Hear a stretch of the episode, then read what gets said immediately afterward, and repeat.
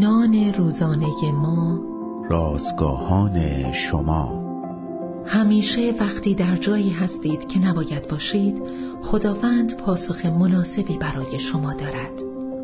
روز چهاردهم از شماره اول نان روزانه ما. مکانهای عجیب عنوان و مزمور باب چهل آیات یک تا هشت متن امروز ما از کلام خداست. روزی با شنیدن صدای پرندهی به انبار خانه برگشتم و بعد از جستجوی فراوان فهمیدم که یک زاغ کبود بالهایش را محکم به شیشه پنجره میکوبد.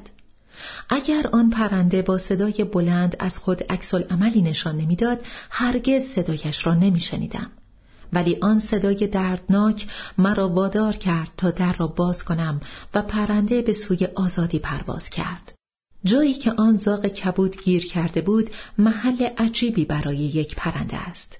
یونس نیز به عنوان یک انسان خود را در جای عجیبی یافت یعنی شکم ماهی.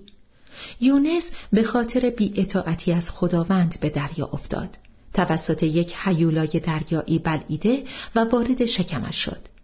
گرچه یونس خود مسبب اصلی این حادثه بود اما خداوند در آنجا نیز حضور داشت تا صدای یونس را بشنود و وقتی به گناهش اعتراف کرد خداوند او را رها کرد فرزندان خدا گاهی به خاطر حماقت شخصی خود را در مکانهایی عجیب و شرایطی غمناک میابند. آیا امروز در جایی عجیب قرار دارید؟ آیا از خداوند دور، شکست خورده و ناراحت هستید؟ پس خدا را بخوانید، به گناهانتان اعتراف کنید و سرشار از فیض بی حد او شوید. خداوند در انتظار ضعیفترین صدای شماست تا توبه شما را بپذیرد. شاید به خاطر انتخابهای نابخردانه خود امروز در مکان عجیبی هستید ولی خداوند با شماست و در انتظار شنیدن صدای شما